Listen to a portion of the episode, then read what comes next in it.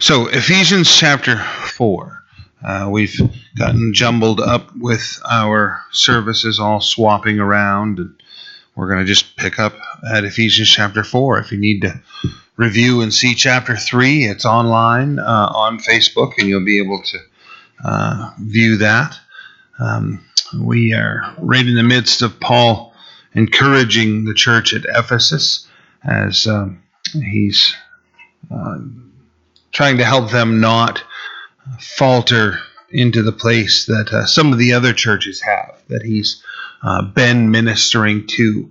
Um, Corinth uh, has um, had people come in and uh, denounce Paul as a teacher, denounce him as an apostle, and create confusion in their doctrine and create confusion in their church leadership and um, as far as the people's trust in the church leadership and um, he's in the place with the church at Ephesus that he wants them to uh, not be like that, to be strong and continue on uh, in their faith. So, Ephesians chapter 4, verse 1 I, therefore, the prisoner of the Lord, beseech you to walk worthy of the calling with which you were called. So, he's already made mention of the fact that he's a, a prisoner of Jesus Christ, not a prisoner of Rome. Um, you know, and we can get feeling that way about our circumstances sometimes, as though uh, you know what we're suffering, what we're currently going through uh, right now in our culture. Uh, it's a, it's a great sort of picture. Now, you know, we get the impression from certain people that you know we're suffering these things because of evil people, and okay, you know, uh, coronavirus and uh, people meddling with diseases and you know, whatever, uh, however that began. We're currently now dealing with the confusion of how do you manage societies and cultures that are dealing with it. Uh, you know, move into uh, the fact that we can't go to church now. Look at uh, the civil unrest and violence uh, that's going on in, in our nation, uh, particularly. It can feel like things are out of control, and in the end, uh, God is in control, and all of these things have been sent by Him uh, to teach us a lesson. If you stop worshiping Jesus Christ, this is what your nation turns into. And it's going to get a whole lot worse. Uh, if people don't repent, the answer is not in politics. I mean, don't get me wrong, you know how active I am and encourage us all to be you know, be involved politically, be salt and light, uh, you know, speak out publicly, vote, be proactive, all of those things. But the answer is not in politics. The answer is in repentance. The answer is in people's hearts turning uh, to the Lord. If we don't see that as a nation, you know, it's already over. I mean, it's done. We have already uh, plummeted off the edge. Uh, you know, we've fallen into this place of despair, and it is going to get much, much worse. Much worse. Uh, you know, people. Uh, I, I, hear people, uh, you know, trying to preach a message that's encouraging and positive, and you know, all of these upbeat things. Uh, there's uh, nothing a- ahead of us that is going to be good. That's going to be like that. you know, the um, culture we live in has rejected the God who made this nation great, and as a result, uh, we're going to suffer the consequences. So God is in control. Paul is uh, in uh, prison because that's where the Lord wants him. Uh, he's already talked about in previous chapters the fact that it was uh, because he was a minister to the Gentiles that he ended up in prison, and there are uh, a few different layers to that. Uh, he's in prison because uh, he he's hated by the Jews, but he went uh, to the Gentiles and ministered to them and came back into Israel, and they wanted to kill Paul. So when he shows up at the temple, uh, they overreact, thinking that the man that he's brought into the temple is uh, a Gentile, and uh, they call for him to be, you know, killed, and they're trying to pull him apart, and he's taken you know by the Romans up to the Antonia fortress and uh, gets an opportunity to speak. And there, the Jews listen to him right up until he says, uh, that the Lord sent him to be a minister to the Gentiles. And the crowd loses its mind all over again, and now they plot to kill him while he's in prison. And uh, his nephew finds out that this plot has been formed against him, informs the Roman commander, who takes him in the middle of the night and transports him to the governor in order to stand trial. So you have those elements in place as far as he's in prison uh, for the cause of being a uh, minister to the Gentiles and, uh, you know, by the will of the Lord. But there's also the fact that now that he's in prison, uh, Paul is writing all these letters to the Gentiles. Uh, he probably wouldn't have slowed down long enough to put pen to paper uh, the way he has here for us had he not been imprisoned. And then think about how significant and important the letters that he wrote are to the church today. If we did not have the writings of Paul, there'd be a tremendous amount of doctrine and tremendous amount of encouragement, strength, direction, practical, uh, you know, uh, advice that we would not have. An amazing amount of how we live as Christians is derived from the letters that Rome uh, Paul wrote while he was in prison uh, in Rome. So, you know, here you know, he's in prison uh, because of the Lord. I beseech you uh, to walk worthy of the calling with which you were called. And, you know, this uh, whole attitude of begging them, beseeching them uh, to walk worthy of the calling with which you were called. With all lowliness and gentleness, with long suffering, bearing with one another and love, endeavoring to keep the unity of the Spirit in the bond of peace. There is one body, one Spirit, just as you were called in one hope of your calling, one Lord, one faith, one baptism, one God and Father of all, who is above all and through all and in you all. Um, you would think that given the way he's saying this and the fervence that he's saying it, you know, beseeching you and calling us with such passion the way that he is, that this would be a set of verses that really drew the church together and created a sort of solidifying effect.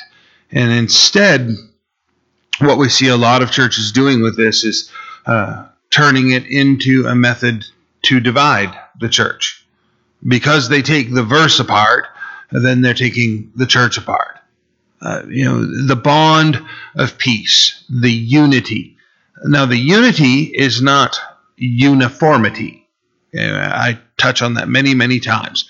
Uh, there's an attitude uh, within religion, and I, I need to be very clear about that. Not within Christianity, true Christianity, not within the faith, but within within the religion that men always create. That somehow uh, we need to be uniform. And uh, that stems from pride. Uh, the issue that uh, a man or woman, a person, uh, decides, I'm the one that's right, everyone else is wrong, so everyone else should conform to me. So out of pride, there begins this uh, whole attitude of uniformity. So then denominations and churches end up saying, well, we're the only ones with the correct baptism. We're the only ones with the correct form of the Spirit. We're the only ones that have the correct form of faith. Your faith is going to look different than my faith. You know, there's all kinds of room, and I'm not talking about departing from uh, the orthodox foundations of Christianity at all Okay, if uh, you know one group of people want to baptize people a certain way, then so be it. That's okay, but that doesn't make someone else's form of baptism incorrect. You know, if a certain group reads in the Bible, you know, baptize, baptizing in the name of the Father, the Son, and the Holy Spirit. So when they baptize, they say, "I baptize you in the name of the Father, the Son, and the Holy Spirit." That's their phrase that they use when they baptize a person. The next group notices, oh, well, right here in the scripture it says baptizing in Jesus' name. And so when they baptize, they say, I baptize you in Jesus' name. Uh, those are both legitimate baptisms. Because the name of Jesus is the name of the Father, the Son, and the Holy Spirit. And the name of the Father, Son, and the Holy Spirit is also Jesus. God, you know, Jesus is God. God the Father, God the Son, God the Holy Spirit. And so now they polarize from one another, and you know, one group is saying we're the only ones that have uh, the proper baptism. There's only one baptism into Jesus Christ. That's it. I don't care if somebody flings water on you or dunks you completely under the water. You know, I'm personally convinced and completely convicted that we need to submerge you, you know, based upon what I read in the scripture. I also have poured water on someone's head in order to baptize them, you know, and I'll just let people freak out about that for a few minutes, you know, and, you know, start all kinds of doctrinal issues. I thought Will was, you know, fairly sound, but now, you know, he's poured some. How could this be? And they go, all this. Yeah, that person couldn't be submerged underwater. They were near death. Medical condition would not allow it. We couldn't have done it if we had wanted to do it. So we set up the ceremony and poured water over their head, baptizing them. And in a matter of days, they were in the presence of the Lord. Just like that. You know, there's one baptism. Eh, we're being obedient to do what the Lord called us to do. There is a unity that needs to be had. Uh, it's a legitimate thing to look at, you know, what's going on right now in Christianity, literally today, as this pressure that's on our culture is causing people to abandon foundational elements of the faith. And, it's legitimate for us to stand up and say what you're doing is wrong. And you need to return to this one faith and one baptism and one worship of God. Uh, you know, the, the sin that is invading our culture, that is destroying our country, is causing people to compromise and cave in and throw in the towel on their faith and on their position and, and it's good and it's right for us to admonish them to return and come back to what the Lord has called us to one Lord, one faith, one baptism, one God and Father of all, who is above all and through all and in you all. Now, that, you know, through all and in you all doesn't imply that all human beings are children of God. Right? You you can you know listen to the likes of Oprah Winfrey, and she'll tell you that everyone is a child of God. Not according to the Scripture. Right? Jesus called a bunch of people sons of the devil. You know, there are those who are unredeemed. Paul himself tells us that we, before we surrender to Christ, were dead in our sins.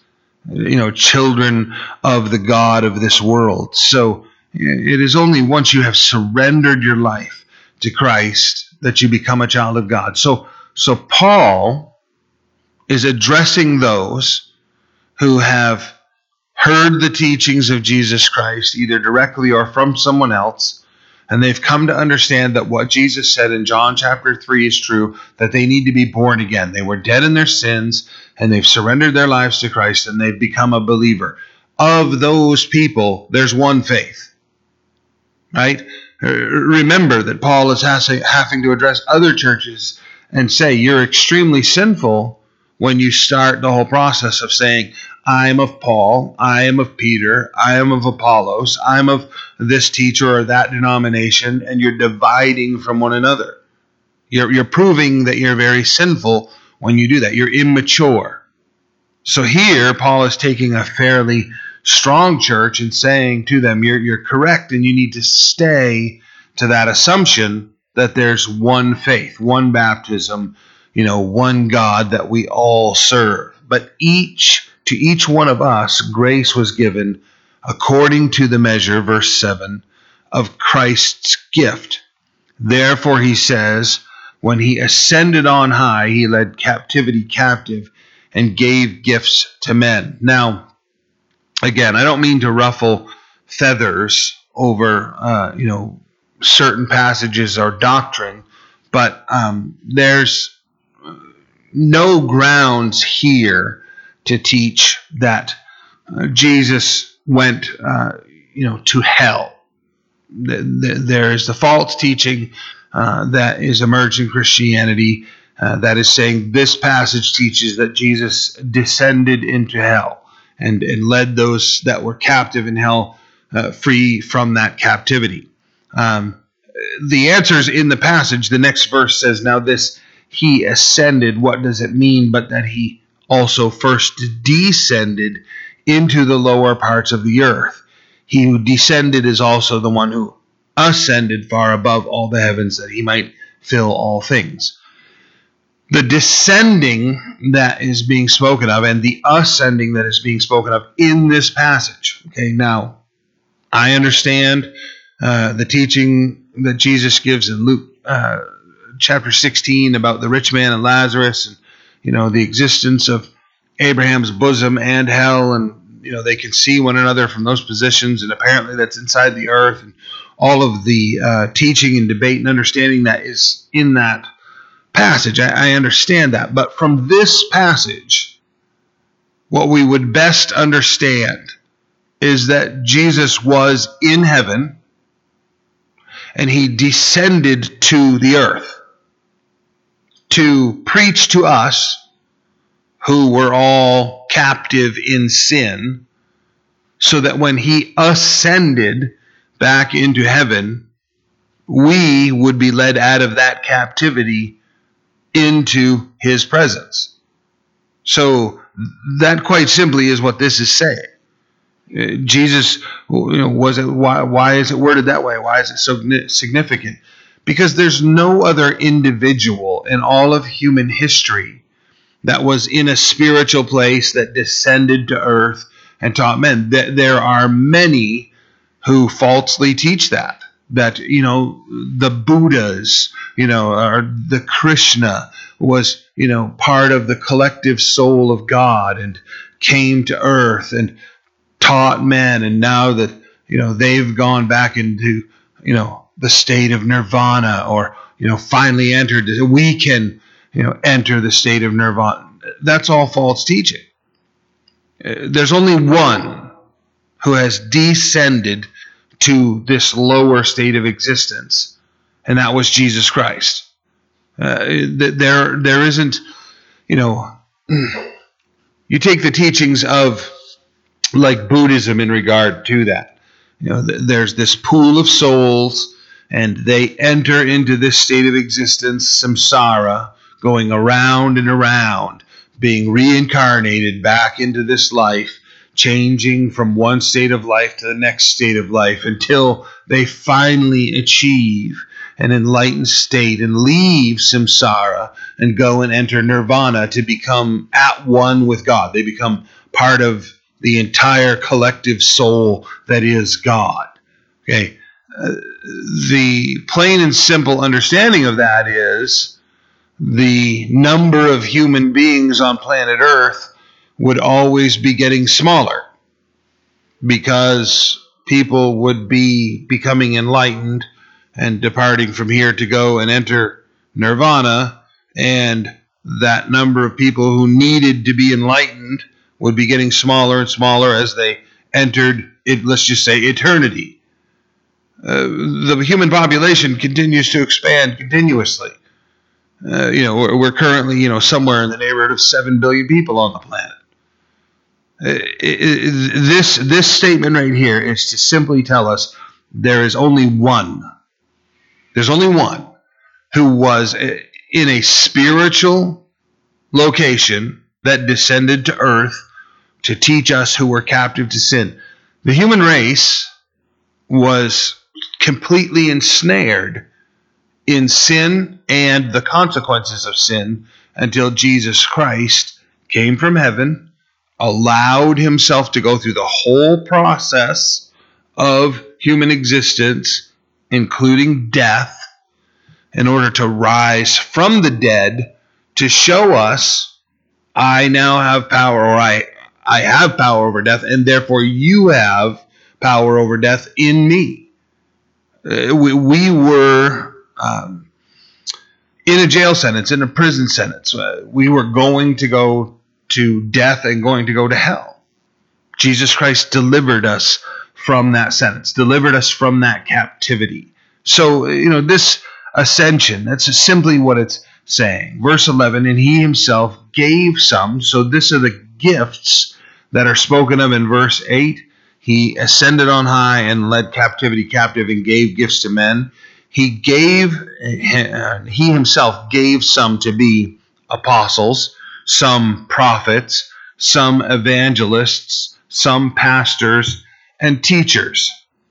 From verse 11, there is a group of churches that often refer to themselves as the apostolic churches, right? You know, taking that term from the the uh, title apostle, and they uh, it a, a big thrust of that began in the early '80s in Kansas City. Um, uh, th- there was a group they they never referred to themselves as the Kansas City Prophets, but they became known as the Kansas City Prophets. Okay, they were all false teachers. Uh, they weren't prophets, they weren't apostles, they were all false teachers, and that may ruffle people's feathers, and I'm not really concerned about that. the the Kansas City Prophets. Uh, um, the idea already existed of a fivefold ministry taken from verse 11. But the Kansas City prophets grabbed a hold of that idea of a fivefold ministry and they insisted that God had reinstituted in the early 80s uh, this uh, issue of, and it, it wasn't an original idea with them, they just really grabbed a hold of it and formulated it and promoted it, that God had reinstituted these offices uh, of apostle, prophet, evangelist, pastors, and teachers. So now, uh, you know, they start giving one another titles. Oh, you're an apostle, and you're a prophet, and you're an evangelist. Uh, I say they're giving it to one another. Mostly they were giving it to themselves. You know, they're suddenly announcing to everyone, God has made me an apostle, God has made me a prophet. And, and then they want everybody to bow down to them. You know, uh, you, you get amongst those circles and when the evangelist is going to come and visit their church, when an apostle is going to come and visit them. It's literally treated as though it's like one of the 12 apostles is coming here. It's literally that mindset of the office of apostle has been restored, the office of prophet has been restored. Completely false. I mean, the arrogance that's involved in that is incredible. You know, Paul Reynolds, our dear brother, in the presence of the Lord. I just recently, once again, uh, had to go through a number of documents uh, from his estate. And uh, in it, I, I have them in my office.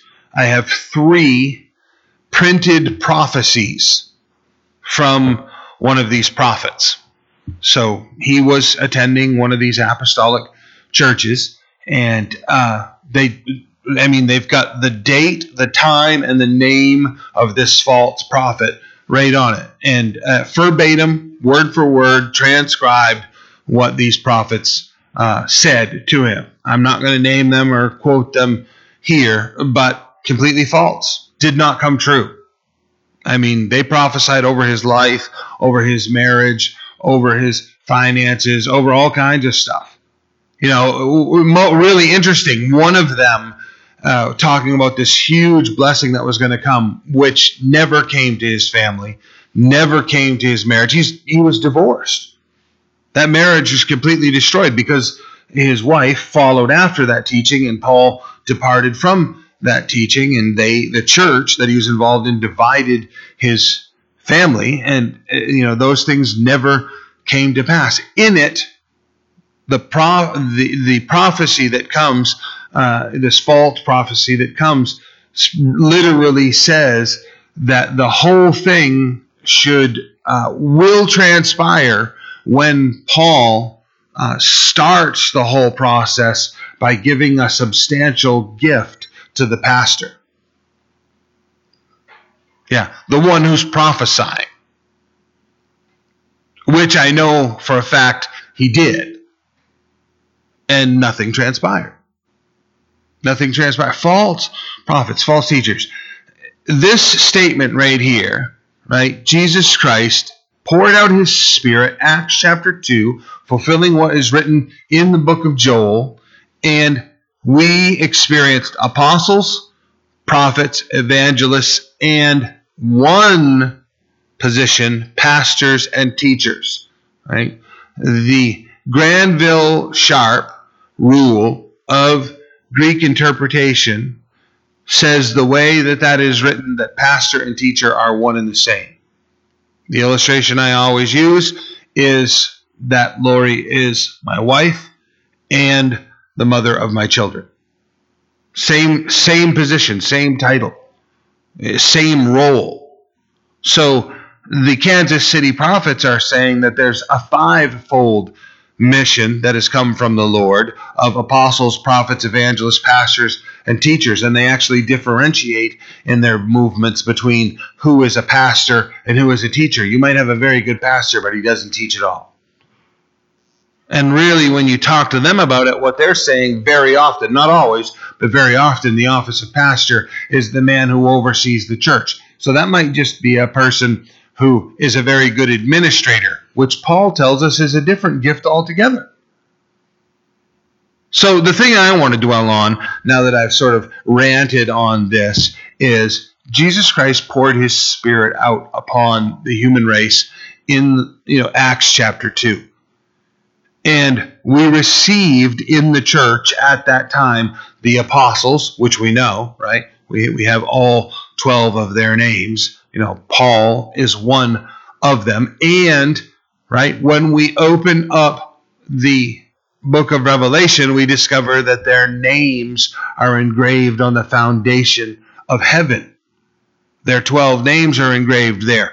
So it, literally, you guys, with this junk that's being taught in the church today, uh, am I supposed to like go in my office and and take those pages of prophecy that were given to Paul Reynolds by a prophet and what insert them in my Bible somewhere?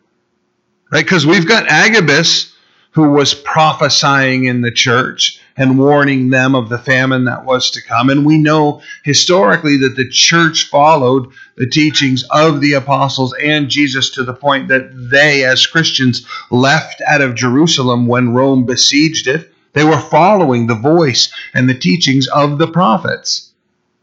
Uh, so the prophets that were there, can people be an apostle today, one who is chosen by God and sent out? Sure.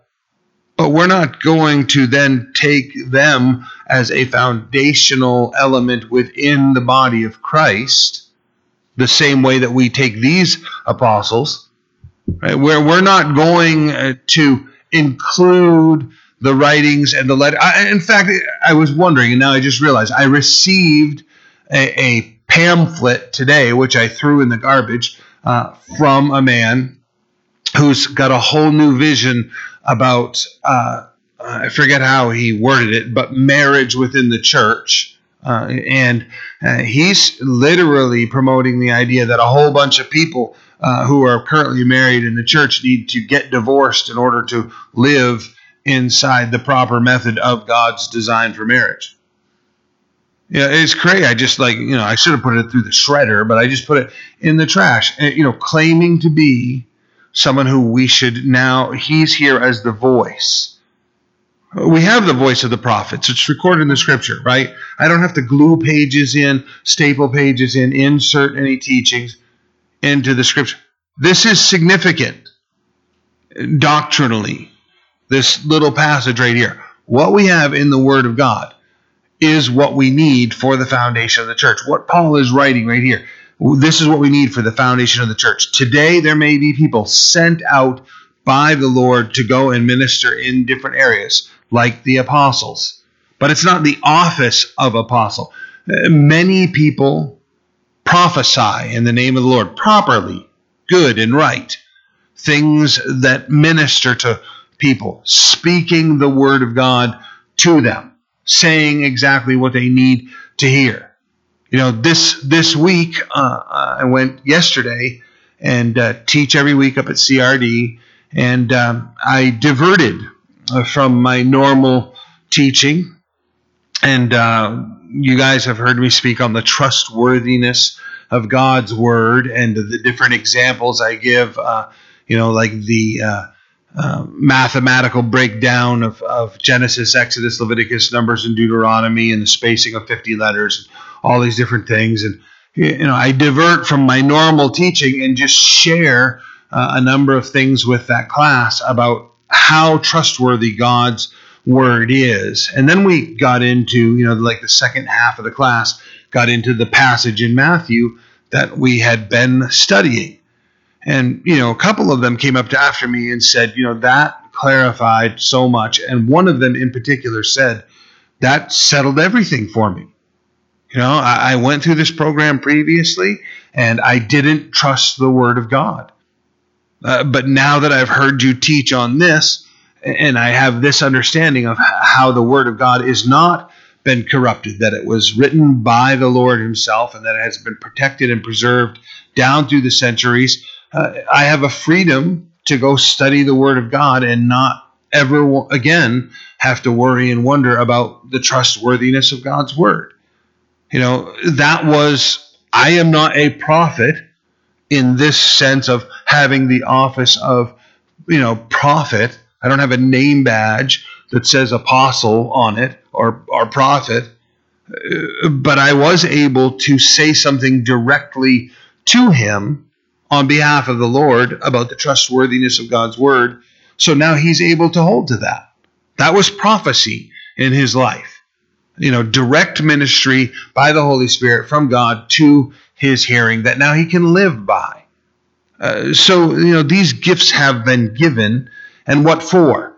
So that, you know, somebody can get a whole bunch of business cards made up and hand them out. You know, I'm Apostle Will Cass. I'm the evangelist Will Cass. I'm the apostle, you know, the prophet. You just, if you could just, you know, speak in a hushed tone around me, you know, because I've, I've got this authority given to me from God. I'm a gift to you. You know, foolishness. People act that way, though, right? You know, like uh, my healing ministry, the Will Cass, you know, evangelistic healing ministry of, you know, Central Maine or I don't know, whatever. You know, the Northeast. Usually these prophets and charlatans claim much more territory than belongs to them. You know, I'll never forget uh, years ago, uh, Calvary Chapel Bangor was helping deal with a guy who, uh, you know, came to New Hampshire and set up a church there, and uh, he he was a crook, uh, ripping people off. I mean, stealing people's money and uh, using the church and God and his position as a pastor to do it.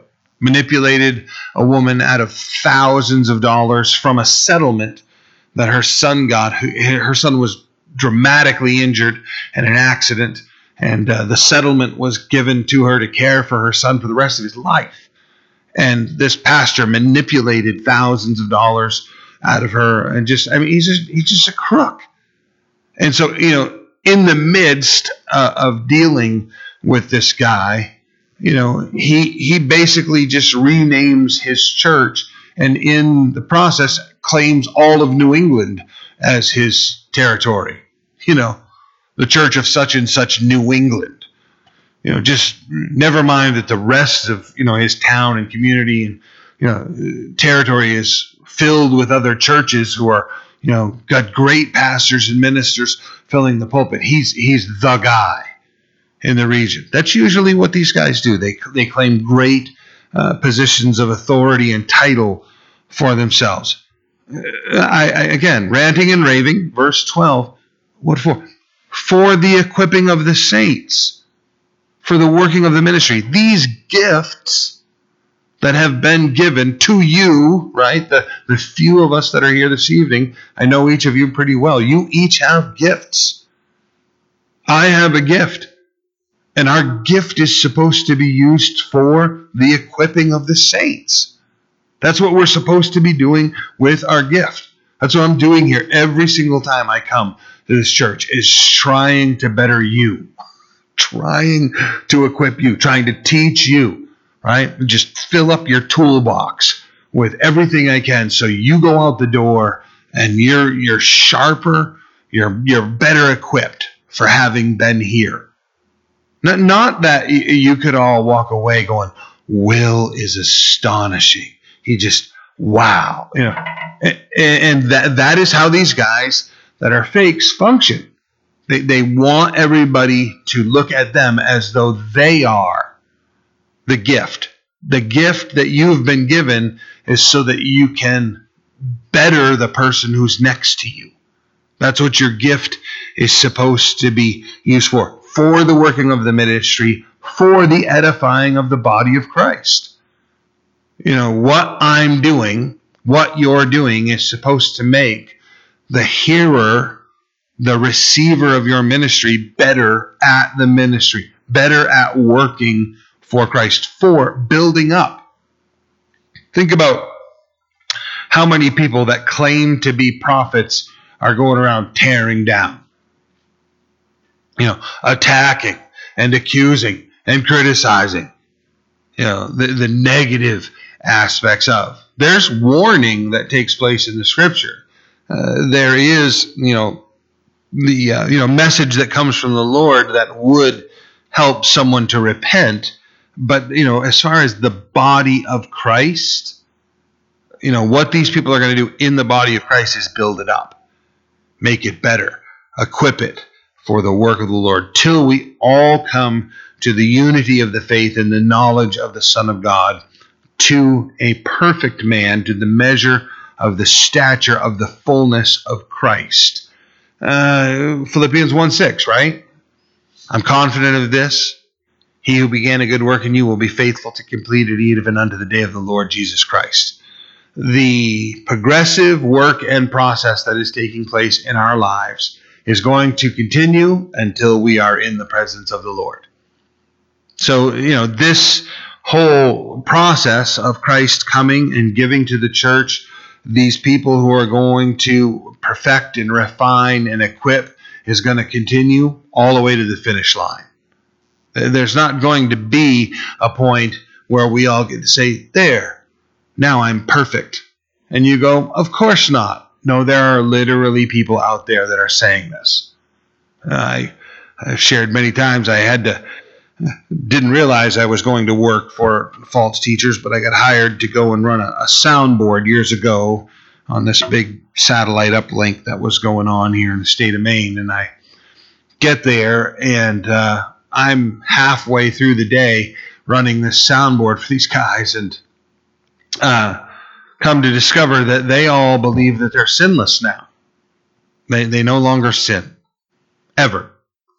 And I mean, when they first started talking about this, I mean, I was incredibly rude. I just I laughed right out loud, and uh, then I got a little more serious and tried to have a little more candor as we talked about the thing. But they were they were serious. They, they don't sin, and they they never are tempted at all, and don't falter. And before the day was out, I watched all of them work together to lie to everyone that was watching their television program. Uh, they, they made a big plan to, uh, at the end of the day when we were doing our broadcasts, put up the 1 800 numbers so that everybody could call in and donate money. Uh, but because now we're, uh, uh, you know, at the end of the day, uh, the call center that receives these financial donations that we used in the morning, right, is closed because of the time zones that we're working in. So now they have to use a different call center, which means it's going to be a different 1 800 number that's going to be put up on the screen. So we change graphics and we change the call center and we change all the stuff. And then when it comes time, the pastor in charge of this, who set all of this up, gets up and gets in front of the camera and says, you know, I had no plans to do this. We weren't we weren't going to do it, but you know, we really ought to you know, give the people an opportunity to give to the Lord. I just was sitting there listening to this message, and I know the Holy Spirit's leading me to do. The, Johnny, can we get those numbers up one more time? You know, and they put that. They, we, I mean, we had a production meeting, uh, you know, like three and a half hours earlier about it, and here's this guy lying and saying we had no plans to do this, but the Holy Spirit just spoke to me now and inspired me. So, you know, why not just get up there and say? Uh, hey, uh, you know, we've had this plan all along, and we just want you to consider supporting our ministry. And here's the one eight hundred. You got to lie and blame the lie on the Holy Spirit while you're simultaneously arguing with me, you know, for around 45 minutes the middle of that afternoon about how you're sinless. I guess it's all on how you interpret sin and lying and manipulation, huh? And that's generally speaking how these people go, right? Uh, the ones that claim these offices, claim these positions, that don't understand and aren't humble enough to say, hey, I'm a work in progress. The Lord is working in my life. You know, how many people have we run into along the way who were incredibly religious and we couldn't hardly stand being around them for five minutes because they were total hypocrites. They were fakes. You know, they're they're they're trying to sound like they're something that they're not. So within this discussion, until we reach the full, uh, you know, stature, the fullness of Christ, when when we're in His presence, that we should no longer be children tossed to and fro, carried about with every wind of doctrine by the trickery of men and the cunning craftiness of deceitful plotting. So now he's specifically addressing the fact that these gifts that have been given for the equipping, the edification, the strengthening, the building up should keep us from being immature and thrown around and tossed around by every false form of teaching that comes down the pipe. It should occur in you, right? That's that's how you know if you're in a good solid church. You know, when the next thing comes along that the church is fascinated with and right away you're thinking like something doesn't sound right there. And you read a little bit more of what's coming out of that movement or that denomination or that church and you discover, "Oh, no, there is some stuff that's wrong with that." And before too long, you get to read the whole thing and get to see the whole fruit of the ministry, and you're left going, yep, no kidding. Right? Because the maturity that occurs when you're attached to a group that has actually received the gifts that come from Jesus Christ that produce, you know, the behavior of apostles the, the teaching of prophets, the work of evangelism, the instruction of pastors who are teachers. When you're in the place of solid growth in ministry, then the foolish winds of doctrine don't throw you around. You know, 91 and 92, when everybody's buying a plane ticket and flying up to Toronto to experience the, you know, quote unquote, Toronto blessing, you read a little more about it and you just save your money and stay right at home. And then you see the nonsense that comes out of those, uh, you know, locations and those churches and those teachings. When, when everybody's fascinated with, you know, Todd Bentley drop kicking people on stage uh, because the Holy Spirit told him to, you say, there's something wrong with that. You know, I don't think Jesus would ever call someone to drop kick another individual on stage. Just doesn't seem right. Something's something's out of not being pulled around by every wind of doctrine.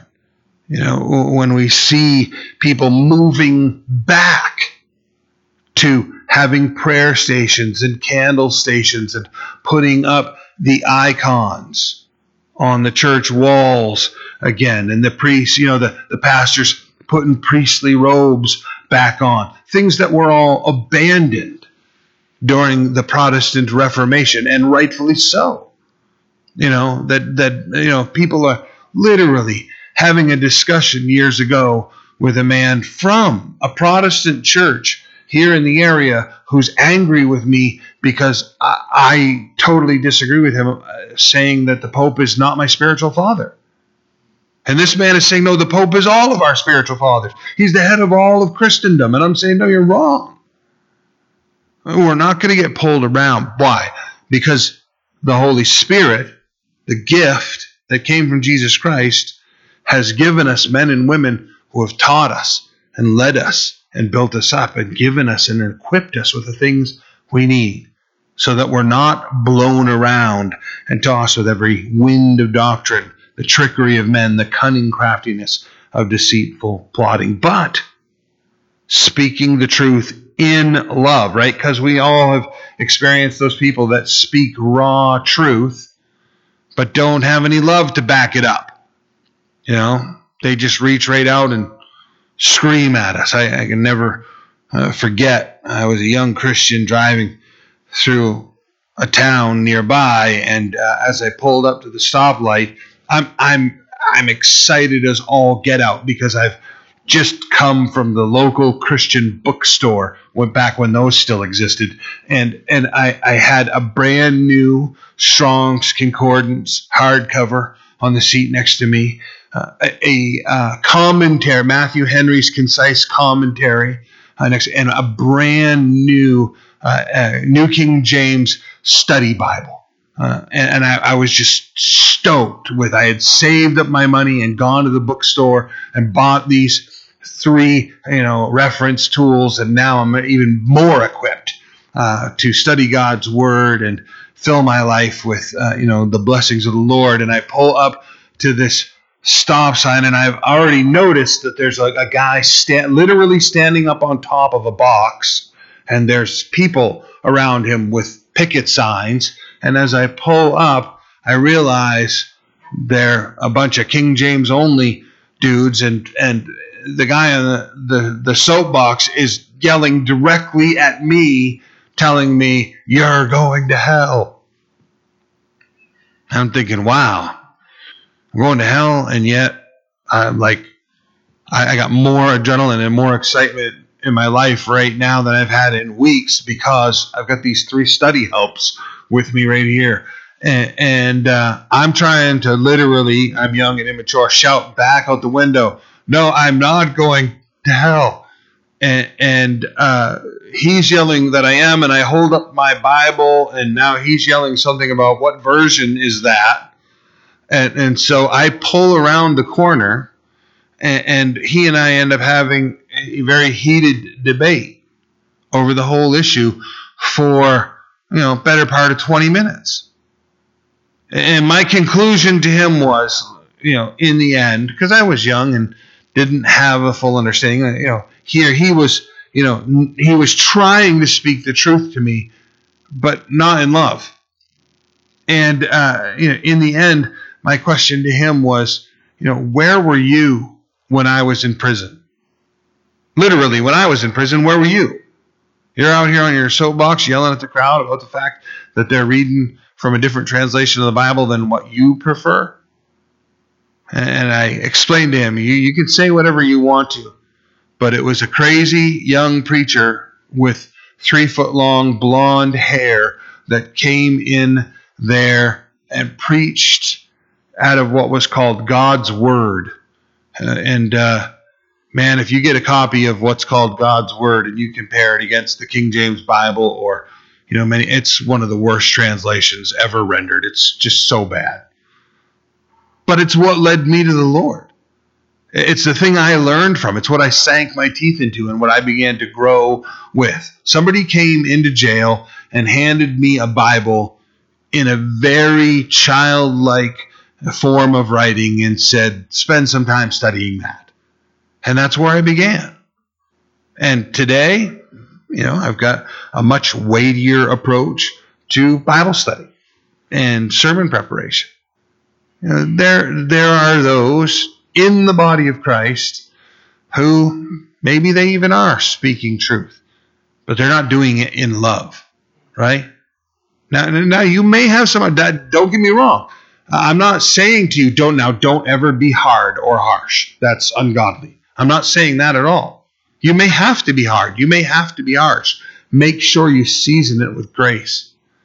Make sure you season it with love. Make sure that what you're saying can easily be seen as containing the truth in love. That, that what you're saying demonstrates that. So, speaking the truth in love may grow up in all things into Him who is the head, Christ. Boy, we hear that a lot in the scripture. Christ is the head. Christ is the head. You know, He needs to be your head.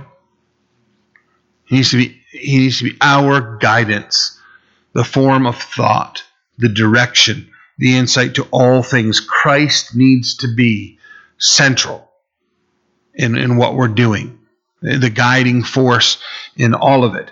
Uh, you know, I just uh, having a conversation recently uh, with uh, a, a uh, person who said outright, you know, I, I've always been a rebellious person all of my life.